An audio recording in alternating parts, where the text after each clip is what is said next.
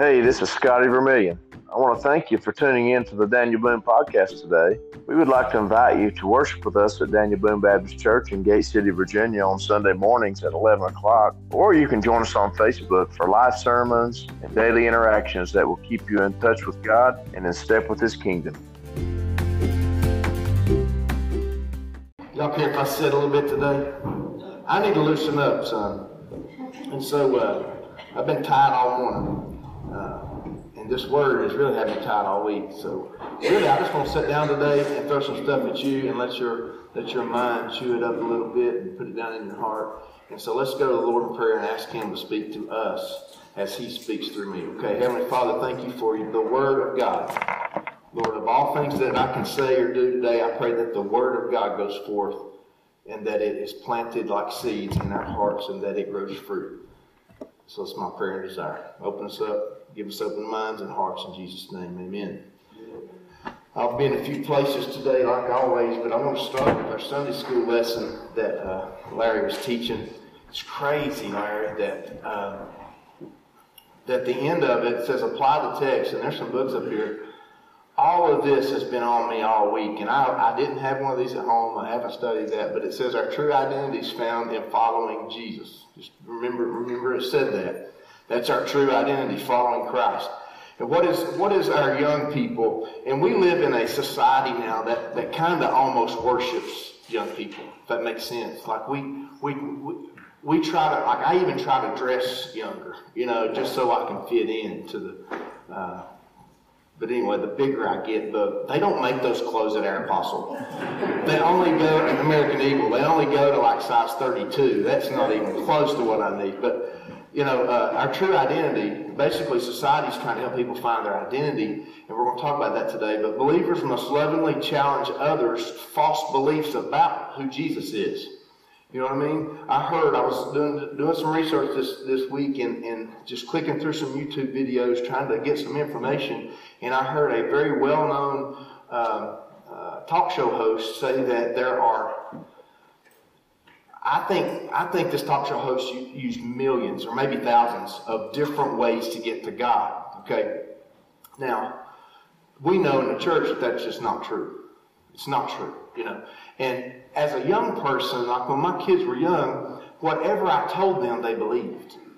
You know what I mean? And that's just that's because the Bible talks about having faith like a child. That's what it's that's what it's referring to. A childlike faith is faith that believes what he or she is told or is revealed, what is revealed in Scripture. Like, and we're going to talk about truth today. But believers must lovingly challenge other people's false beliefs about who Jesus is. He's the only way. John 14, 6 is our verse, and we're in week two of it. He's the way, the what? The truth. The truth. So today we're really going to pause on the truth because in, in your world, in your home, in your in your workplace, in your friend group, in your church, okay, there is a debate about truth. What is truth and what is not truth? Okay? And, and uh, we're going to talk about that a little more, but the last bullet here says believers can be assured of the truth of Jesus' identity. Okay? So we're going to start today in John 14, 6. Jesus identifies himself as the way, the truth, and the life. True? That's what it says. John 14, 6. He says, I am the way, I am the truth, and I am the life. And in our in our Sunday school uh, at the end today, you guys were discussing that when you when you went to church when you was young that you you feared you know it was kind of like they the preacher would go back and drag you to the altar you will be saved you know what i mean like you will eat this broccoli you know it doesn't really work like that does it? Because love and patience are the two most powerful tools that we have at our disposal in the church of christ. Okay judgment and condemnation drives people away. Okay so remember that. And that's what a young culture what a young generation the moment you judge them and condemn them for their minds just doing this, because that's what they do, what God created us to think and to become individuals. And when they get to that age of accountability, if you judge and condemn instead of patiently and lovingly teaching them the truth, what they'll do is they won't come home. You hear what I'm saying? And so you have to be uh, as conniving as a serpent, but pleasant as a dove, the Bible says. Okay? So John 14, 6, I am the way, the truth, and the life. Now, John 1, 1 says this. And again, I encourage you to do your own research. Okay? Go on and do a project this week of find one thing that God has put on your heart and search the scriptures and see if you can't find evidence for revelation on that thing. John 1 1 says this In the beginning was the what? The Word. What did I tell the young people? The Word was God. And, and Jesus Christ is God made man. You understand that? God's not a man that he, that he should have limitations like us. God's God. But when he gave his son, it goes back to it's the new covenant. It's fulfilling uh, a promise that he made long ago at the beginning of time through his son who was with him in the beginning. He says, In the beginning was the Word, Jesus, and the Word was with God, Jesus, and the Word was God, Jesus. It's a triune God. He was with God in the beginning. And so John 1.14, what's it say? And the Word became what? Flesh. So here's what you have to do when you when you think about learning of God. And many of us have not learned much of God. I'm talking about myself. I'm scratching the surface. You start with Genesis, you go to Revelation, and you get a context. When God created the world, Jesus was with him. But some 2,000 some years, I don't know how long it was, only God really knows. Later, he sent his son to be the high priest to offer a perfect sacrifice once and for all. Now, to understand what that means, you have to study the Old Testament and see how God structured humanity. Okay? He, he created he created man, and then as, as we populated, what he did is he put some structure and order, and then he gave us the law through Moses. Remember that? That's the Mosaic covenant. There's five covenants. Okay, there's five covenants. There's the Noahic covenant. That means I will not destroy the world because of sin ever again. That's the Noahic covenant. And then there's the Abrahamic covenant. That means that I'm going to create for, for me, God says for me, a people group. The Israelites. Christians now in the New Testament because we are post Jesus as a man. You got that? And then you have the, I said the Noahic, the Abrahamic, the Mosaic covenant. That means now the Israelites are a people group, but here's, here's their, here was their problem. Moses delivered them God delivered them through Moses out of Egypt, but now they're living in this place and everything goes. So God says, okay, Moses, come up here on the mountain. By the way, the mountain is a place where God met man in the Old Testament. Uh, research it. Okay, it's the high place. It's the place where God comes down and meets with Moses, gives him the Ten Commandments. He comes down off the mountain, and within 40 days, the people are worshiping a calf made out of golden earrings. Okay? Which is very similar to what our culture and our society is doing right now. It might not be a golden calf, but it, it can be all kinds of things, okay, that people seem to idolize, idolize. Okay, idols, they call them that. So you got the Mosaic covenant that did this. It gave God's people God's commandments. Here's how you are to live. Okay? Now inside of those commandments you find the truth of God. So what is truth? And we're going to talk about what is truth today, okay? Because Jesus is the way, the truth. That's today's sermon, and the life. And then after the Mosaic covenant was the Davidic covenant. You remember that one? That's the one where God says, I'm going to establish through David a kingship, a throne, because remember the people wanted a king. You remember that? And so God said, okay, here's Saul. Okay, so they picked Saul. Well, you remember David was, was king after Saul, and he was the one that was after God's own heart, and God anointed him king way before Saul was ever destroyed or passed away. And you can read about that as well in the Old Testament. But the Davidic covenant basically says that the Messiah, the Savior of the world, the Savior of mankind, will come through a man named David. And I've showed you that before up here. Not only did Mary come through David, but Joseph also came through David. Okay? It's that Joseph establishes the kingship of Christ Mary establishes the humanity of Christ. Does everybody understand that? That, that means that Jesus Christ was born of a human, but he was a king.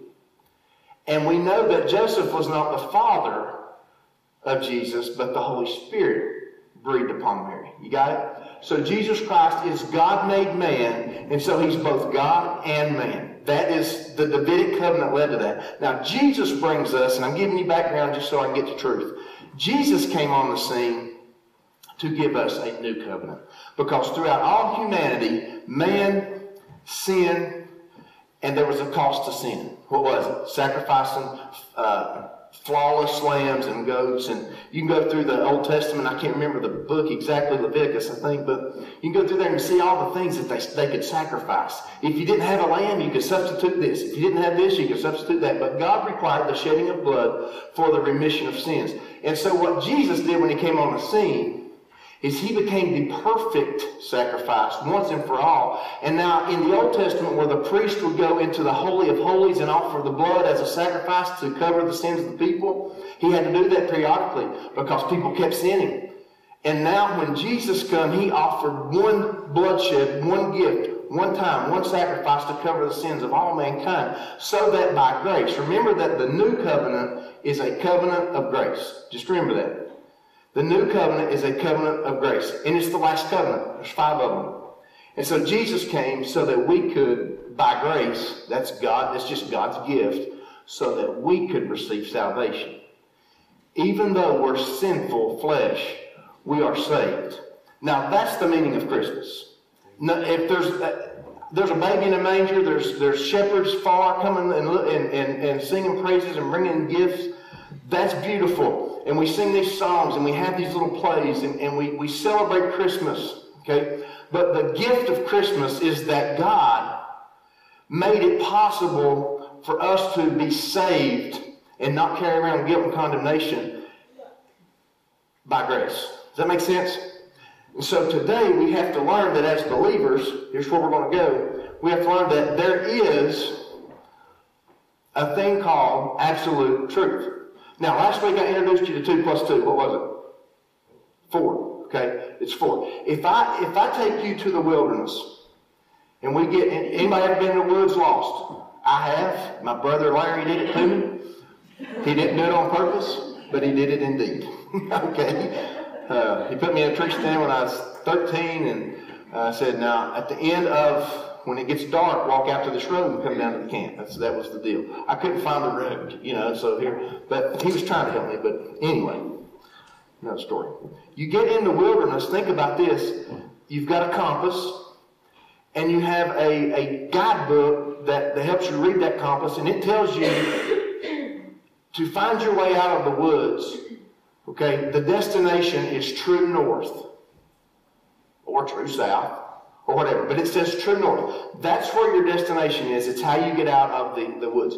As long as I have the compass, and I refer to the compass as I walk this thing out, okay? As long as I aim towards true north, I'm going to eventually find my way to my destination. All right, now, here's what relative truth is. And we're going to dig right deep into it today. Young people, you need to pay attention to this because the, the, the, your enemy, Satan, that's his name. It's in the Bible. I'm not trying to scare nobody, but he's real. Okay? And he has armies of demons.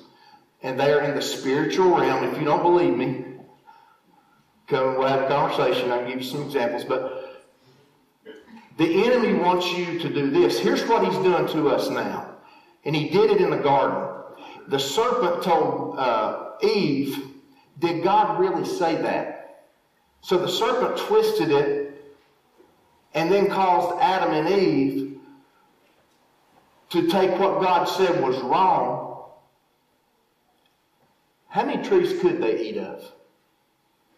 All of them. All of them. I mean, he gave them an abundance of blessings. But he said there's one tree you got to stay away from.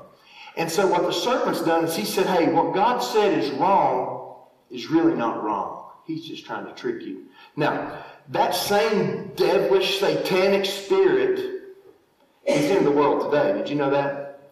It is. Okay. And so here, so here's the deal. We're in the forest. We have a compass, Jesus Christ. We have a guidebook, the Word of God, that tells us how to use the compass to get to our destination. But we are hearing whispers in here that says, True north is actually over here on the left. It's the one pointing to the left.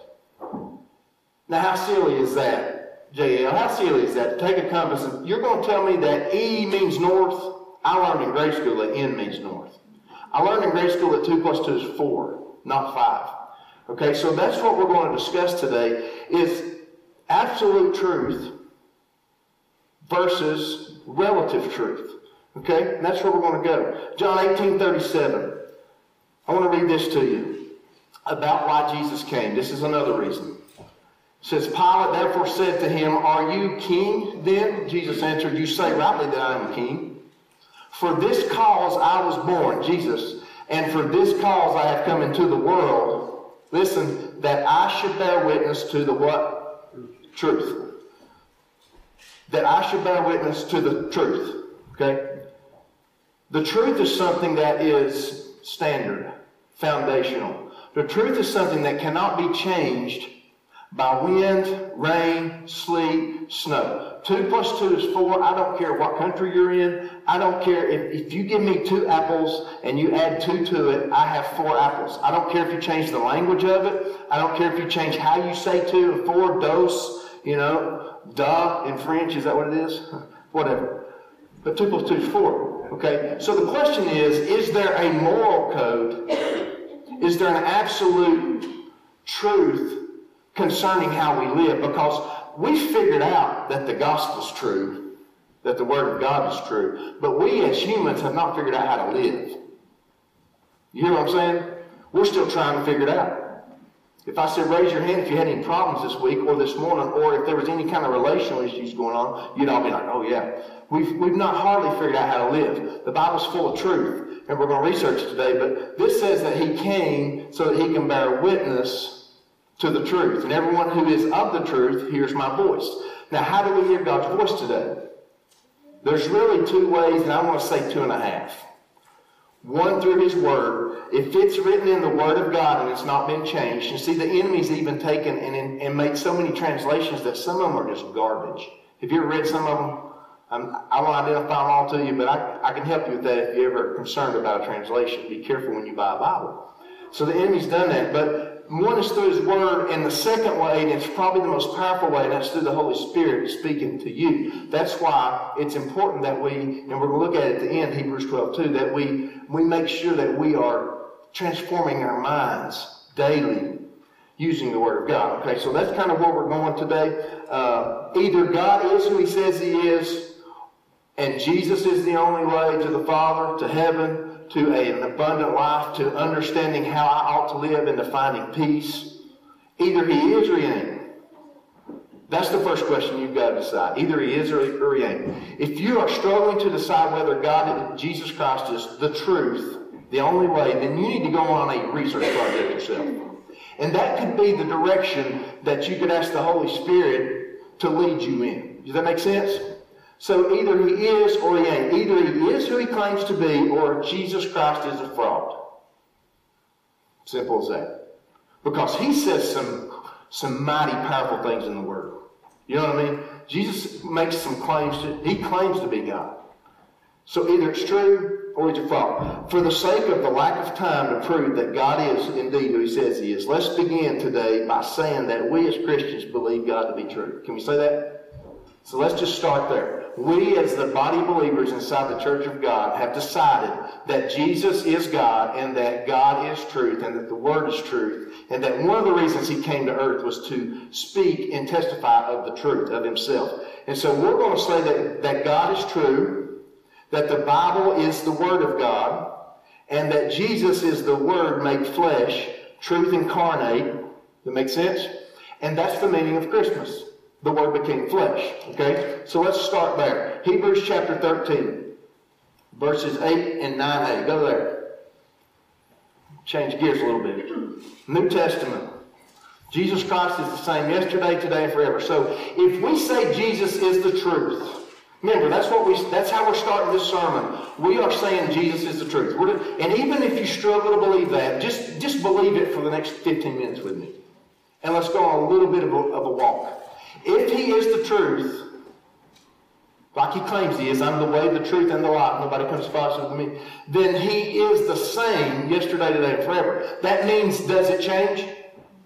No. No, it doesn't. See, that, that's one of the first tactics of the enemy, is to get you to compromise, to, to listen to voices that say you need to be more tolerant Okay? Now, should we be tolerant? Yes, we should be tolerant of all kinds of different things. And lovingly, like we said this morning, Larry, in love and peace, we should influence the world to the, the person in the body of Jesus Christ. But it says Jesus is the same yesterday, today, and forever. Do not be carried away. Listen to this. This is, might be the most important verse today. Do not be carried about by what? With various and strange doctrines. Do not be carried about with various and strange doctrines. That means you can't believe everything that passes by your mind. How do things enter your mind? Through the eyes, through the ears, and through your thought life, your thought patterns. It says, Do not be carried away with various and strange doctrines, for it is good that the heart be established by what? Grace. What did I say the new covenant was? A covenant of what? Grace. Grace. It's good that the heart be established by grace. If my heart's established by grace, it means that I can take guilt and shame and condemnation and I can throw them off. Because I didn't earn what I got anyway. And so God, if He gives me a free gift, He's not going to pull it back and condemn me because of my sin. That doesn't mean you can go to sin. That's not what that means. But at the end of the day, that's another sermon. I don't have to earn my way into heaven. I don't have to keep the Mosaic law. I don't have to, you know, be, I don't have to come from the, the Davidic line. I don't have any of that. It's by grace that we're saved. Okay, that's the meaning of Christmas. All right, Hebrews 13, 8 through 9. Now let's go to Hebrews 8, 5. Because if Jesus is the truth, remember we've already decided that. I'm not here to debate that with you. If we've decided he's the truth, then how does that impact my life? Because it's one thing to say, yep, Jesus is the way, because a lot of people say that.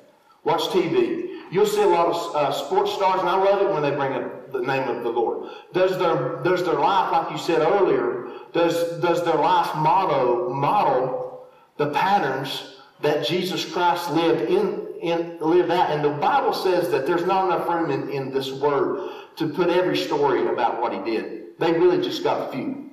Okay, but does it does does their life pattern after that? It says this right here, basically, Hebrews 8 4 says, Who serve the copy and shadow of the heavenly things. It's talking about the priest.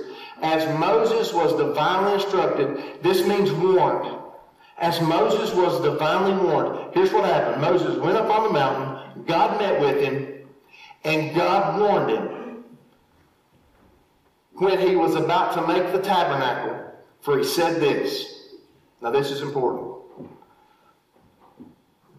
Where is the tabernacle of God post Jesus? Somebody tell me. It's, it's here. I'm the tabernacle of God. We, we talked about that a few months ago. Y'all remember that? I'm the tabernacle of God. I am the dwelling place of the Holy Spirit. When I was lost, my spirit was dead. The Bible says that. It was dead. When I accepted Christ, I was reborn. Now, my spirit's reborn. Okay? And I now am the tabernacle of God. That means there, there's no tabernacle, no building built. You can tear this building down and I, we're still the church. That means there's no place where a priest has to go to offer sacrifices to meet with God for the people. Jesus did that. I explained that already. Did you hear me? Jesus did that once and for all. Now he's the high priest in the order of Melchizedek. He's also prophet, priest, and king. You see what I'm saying? But it says here, he says, when you, he was about to make the tabernacle, God warned him, he said, See to it, see that you make all things according to the pattern shown you on the mountain. Now, what did God give him on the mountain? Ten commandments. This is how your people are to live. These are the laws of God. He comes down and they're already dancing around the golden calf. You know what I'm saying? There's some a bunch of good stories in there. You need to read that for yourself.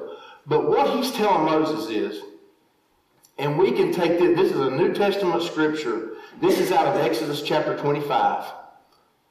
This part was taken out of there. But what he's saying applies to us today. How do I know? Because because it's in the New Testament to the church. He's saying, see to it that you build according to the pattern shown you on the mountain, the meeting place of God. Where does God show us the pattern for our life? Because let's just be honest, Autumn and I are different. Okay? He gives us a, the word of God that, that is certainly applies to both of us, but we're called into different places. And so where does God give you your pattern for life? In the tabernacle. Where's that at? The meeting place of God. It's inside of us, right? It's the Spirit of God inside of me. Now, I have in my life had several opportunities to pursue an endeavor that was in front of me Okay? I could have been a small college basketball coach about 10 years, no, 12 years ago, uh, 10 years ago. But the moment I started looking into it, I was sick. Do you hear what I'm saying? That's the Holy Spirit inside of me saying, that's not what I have for you. I have that for somebody else, maybe. And so God shows you the pattern, and you're to build according to that pattern. Now, here's where the devil really gets involved. What he does is he, he knows this stuff too. The devil knows scripture too. And so what he does is he tries to plant seeds in a younger generation because here's why. What did I say earlier? A kid, it's easy to what? To tell a kid something and they believe it. Because, and the Bible says to have faith like a child. The enemy knows that if I can get them when they're young, because they'll believe, they'll believe anything when they're young. He knows that. Then what happens is they get thwarted into this different realm, this different reality that tells them that truth is relative to your situation and truth is relative to how you feel. Now, that's that's kind of the, the research project around this week. Is like, how can I determine, oh goodness, the difference between that ain't good. No jokes back there in the back. How can I tell the difference between that? But, but here's, here's the deal. So God tells me to build according to the pattern shown me on the mountain. And that's what you're doing today. You're here feeding your soul, feeding your spirit. And we talk about the Ten Commandments. But how can I know that what is absolute truth? Okay? And we're going to dive into that just a little bit. I want to read this to you. I wrote it this week and made sure that I put a note on my paper here that says, be sure to read this.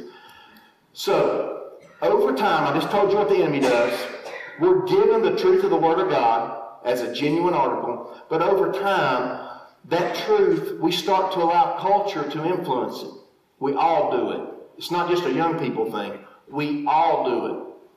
And when culture and society and the enemy and flesh, who's our enemy? Flesh, the devil, and the world. Three systems. The world system, the devil, and flesh. Over time, those things begin to alter our beliefs until one day you're standing at the consequences of believing a lie. You ever been there? You ever been there? Does any of you wish you could back up 30 years? You hear what I'm saying? All of us do, in certain ways, in certain seasons. And we must make a choice at that point to which we are tempted and we usually choose culture. Here's why. Okay, don't feel bad if you did, and don't feel bad if you still do. But here's why. Because it's easier to believe that anything goes and that everything is truth. Because if you believe in absolute truth, you're going against the winds of culture. It's easier to go with the winds. It's easier to run with the crowd. It's easier to go with the herd. Okay? That's the reason why we are tempted. And then it's less conflictuous. It's less conflictuous. When I'm dealing with somebody and I'm having to tell them the truth because they are living a lie, that's the one thing that I dread is actually laying it out there and saying, here's why. We can deal with the symptoms of how you feel right now, and we do counseling all the time in school. And we counsel emotions and feelings, but it's rooted in wrong belief and behavior. You hear what I'm saying? And the thing I hate the most is having to go way up in there and dig up to that the truth of the cause of you feeling depressed all the time. You know what I'm saying? And so that's the thing we're dealing with. It's a lot easier to go with culture. By the way, culture's better suited for the flesh too, isn't it? Sure is. It sure is. Culture's better suited for the flesh. Do what you want to do. Feel what you want to feel. And you can say that you don't believe in absolute truth, but I believe, I believe you're wrong. Here's the deal. If you got your driver's license and you decide that it's relative to whatever I want to do on the road today, I'm going to drive on the left side of the road. What happens? Yeah, you're going to go right into oncoming traffic and you're going to hurt yourself and other people. So you do believe in absolute truth. Okay? It's just you don't want to apply it to the morality of your situation of your belief system, of your values. It's why we have our children in school to give them values, to teach them that the Word is God and the Word was with God in the beginning. And Jesus came so that He can reveal truth to us. And then He offered Himself, God offered His Son as a sacrifice so that we don't ever have to do that again. You hear what I'm saying? All right?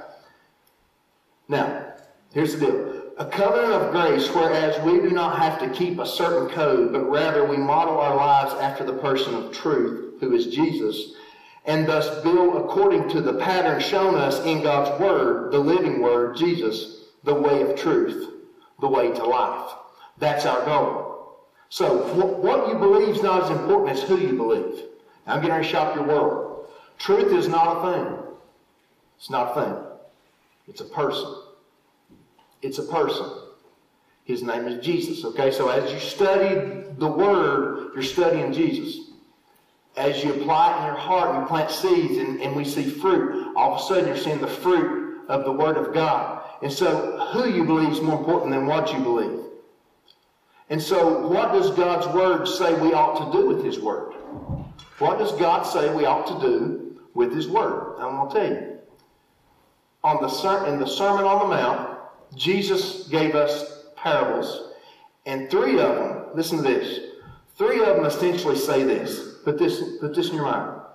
Build your house, the temple, build your house on the solid rock. Y'all heard that parable? Yep. The winds came, the waters rose, and, and blew against that house, but it stood firm. He essentially says in those three parables to build your house on the solid rock not on sand that will shift when the storms come. The Bible says that the same wind, the same rain, the same waters rose against the house that was built on the sand and it couldn't stand. We will face, just so, just so you know this, when you become a Christian, it doesn't mean that you are exempt from life's problems. It doesn't. It means that you have a way through. You're built on solid rock. You have a compass to get out of force. Does that make sense? It's constant and continual.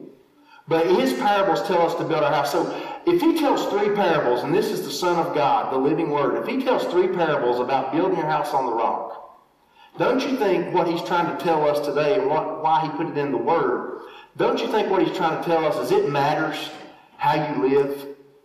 It matters who you believe. It matters what you believe.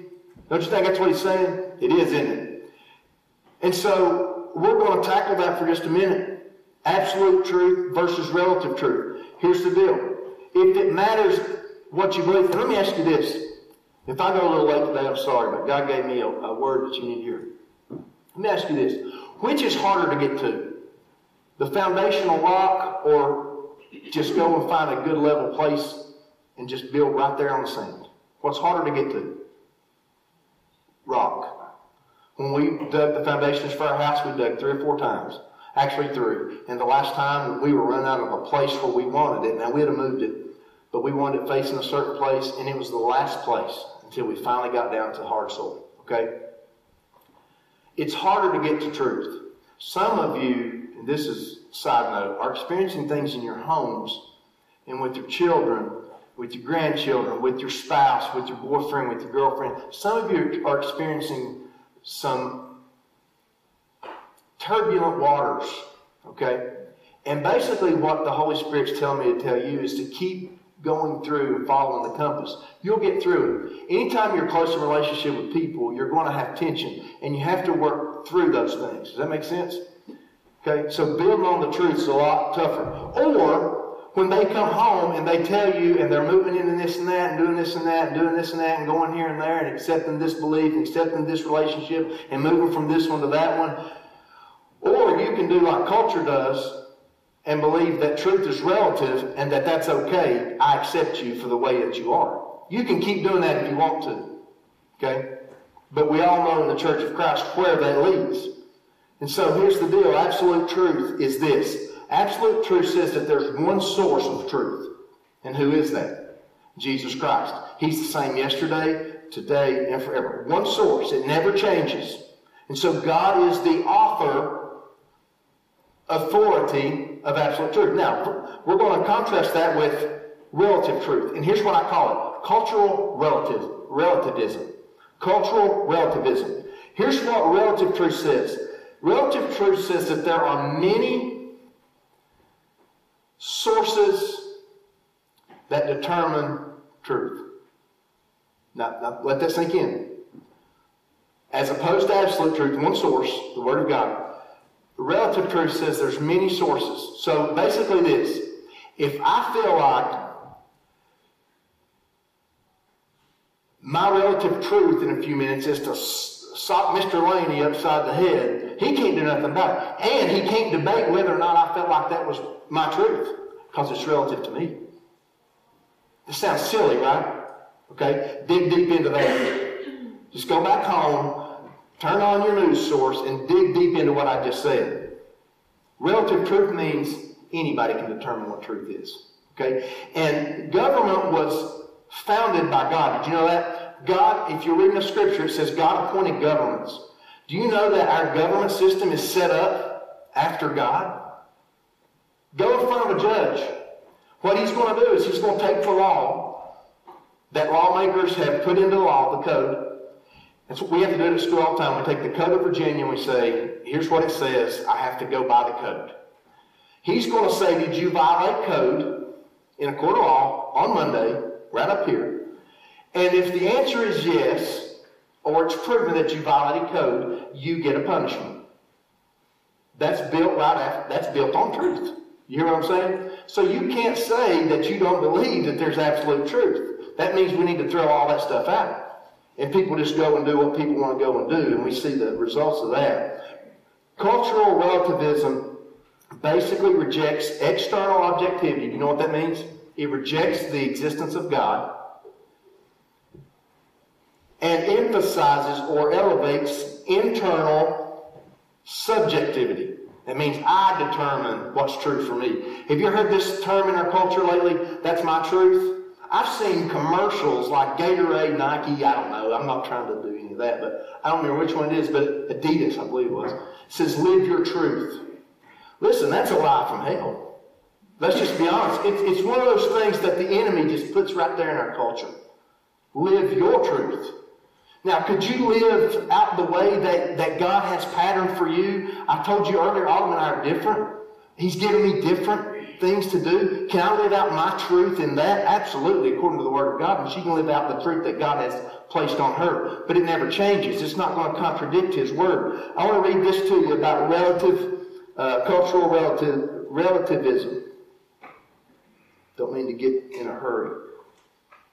But it says here, because cultural relativism rejects external objectivity, God, and emphasizes internal subjectivity, the human individual immediately gains authority to determine the difference between right and wrong.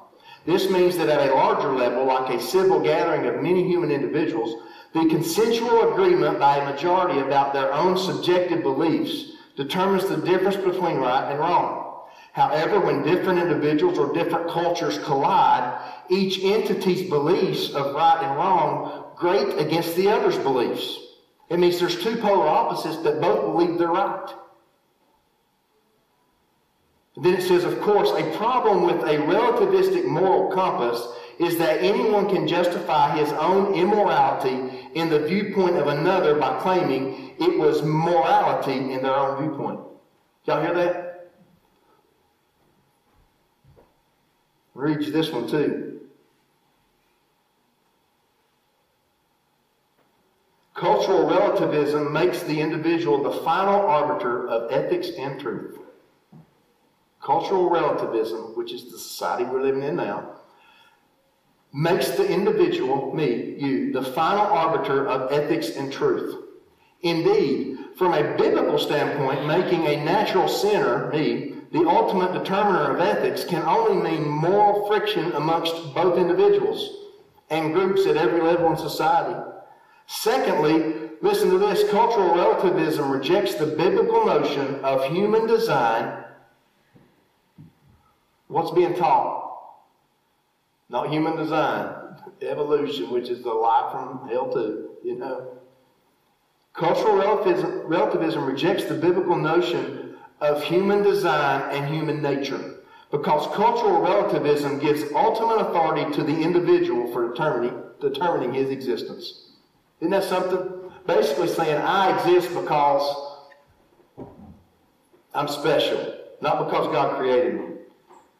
Now, we just celebrated a birth. That's nothing short of a miracle. I remember when my tooth, my tooth was handed to me. That's nothing short of a miracle. Okay? That's a gift of God. And so, can you see the problem with this thought process? Can y'all see the problem with it? Remember, we determined at the beginning what truth was. We already see it in our society, in the modern society. Why? Because modern society has adopted cultural relativism and rejects the truth, who is a person, not a thing. Listen to this. Cultural relativism essentially states that moral norms are not objecti- objectively standardized. That means there's no baseline for truth but are instead determined in flux based on the specific situational factors of the culture at a specific time. If I feel like it's okay for me to hit you, Jason, at the end of this service from behind because I'm mad about something, then that is my truth. Okay? We see the problems that cause because I will probably start a, a riot and all three of his boys will whip me right there. You know what I'm saying? That's how that works. You see the problem in society when everybody determines what they feel is right or wrong? Okay? The secular view rejects any notions of objectivity, absolutism, and standards about reality and the world instead. It emphasizes subjectivity and elevates inherent human potential and progress as the existential solution and savior for life as we know it. Therefore, cultural relativism refutes the need for God in society, believing that human knowledge and ability can sufficiently run an ideal social structure. How's that going? that human knowledge can basically run an ideal social structure. Not going too well, is it? Thus, what ends up happening is this. Because when you decide, for the lack of courage, to believe a lie, and to let your kids, your grandkids, or anybody in your church, people, listen, this is going on in churches too. When you decide because you don't have the courage to stand and draw a line that you're going to accept this stuff, this is what ends up happening. And it happens over generations. Have you ever heard the example of putting the lobster in the, in the, the room temperature water and he swims around for a little while and then you turn it on, you put him on a stove eye and he's still swimming, but he has no idea that in about 30 minutes he's going to be cooked?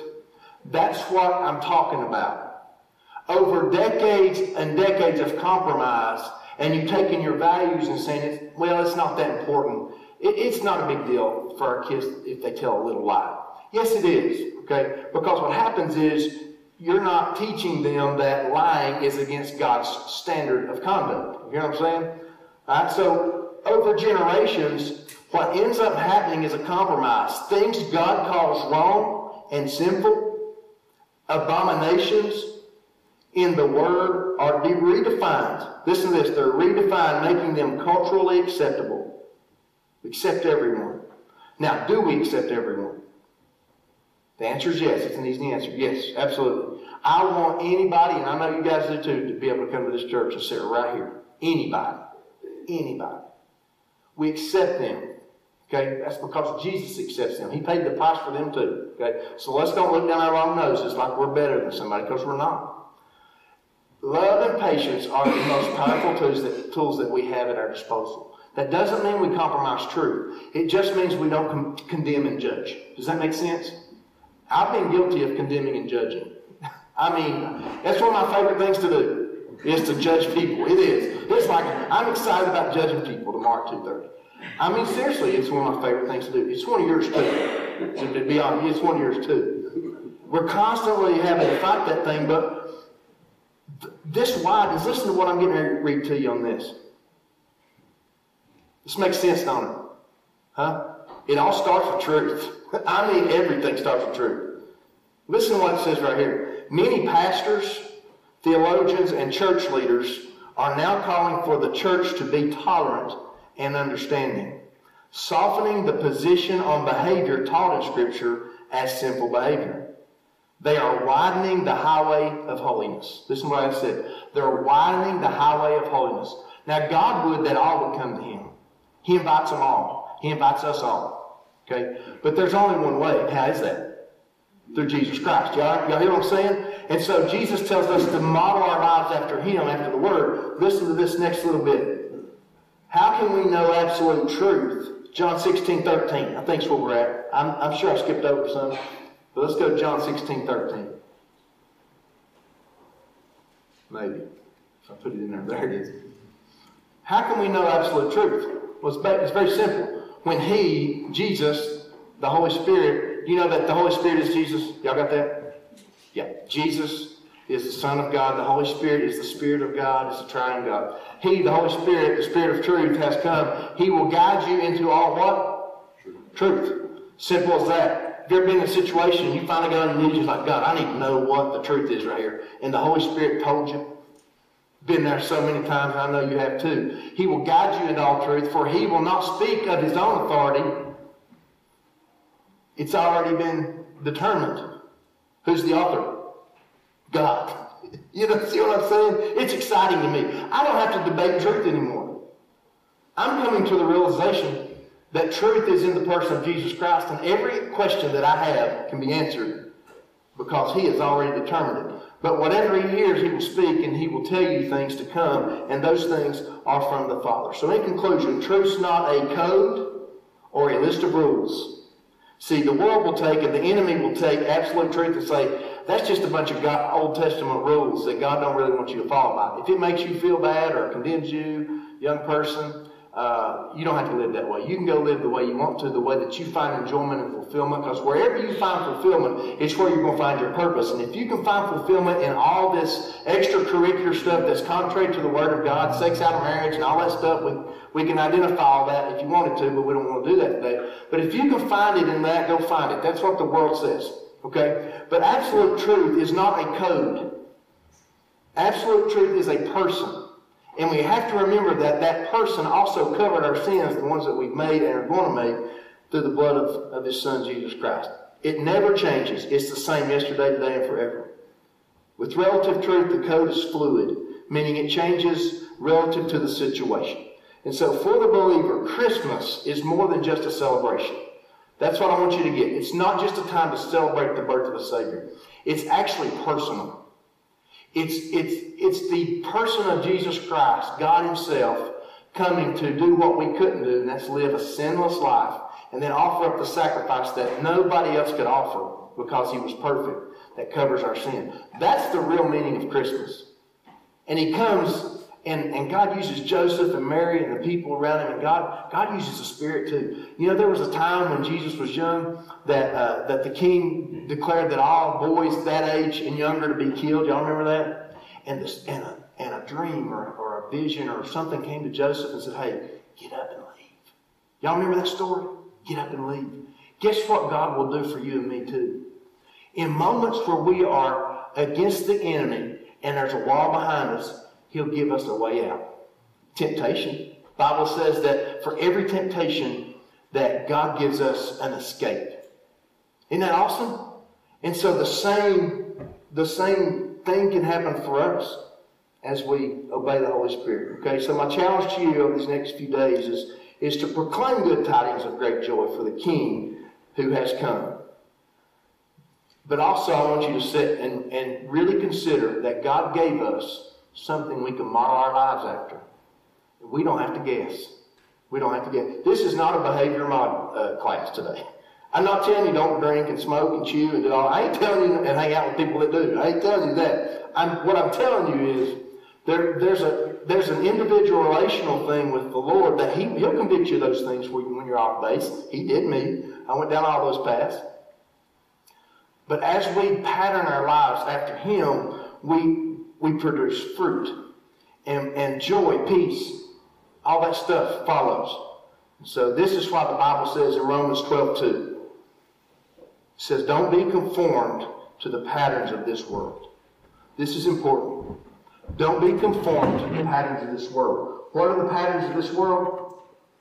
Rel- cultural relativism. You hear me? And it hits, my culture's different uh, from Sophie's. You know, I'm whatever generation. She's another generation. We're, my culture is a little different than hers.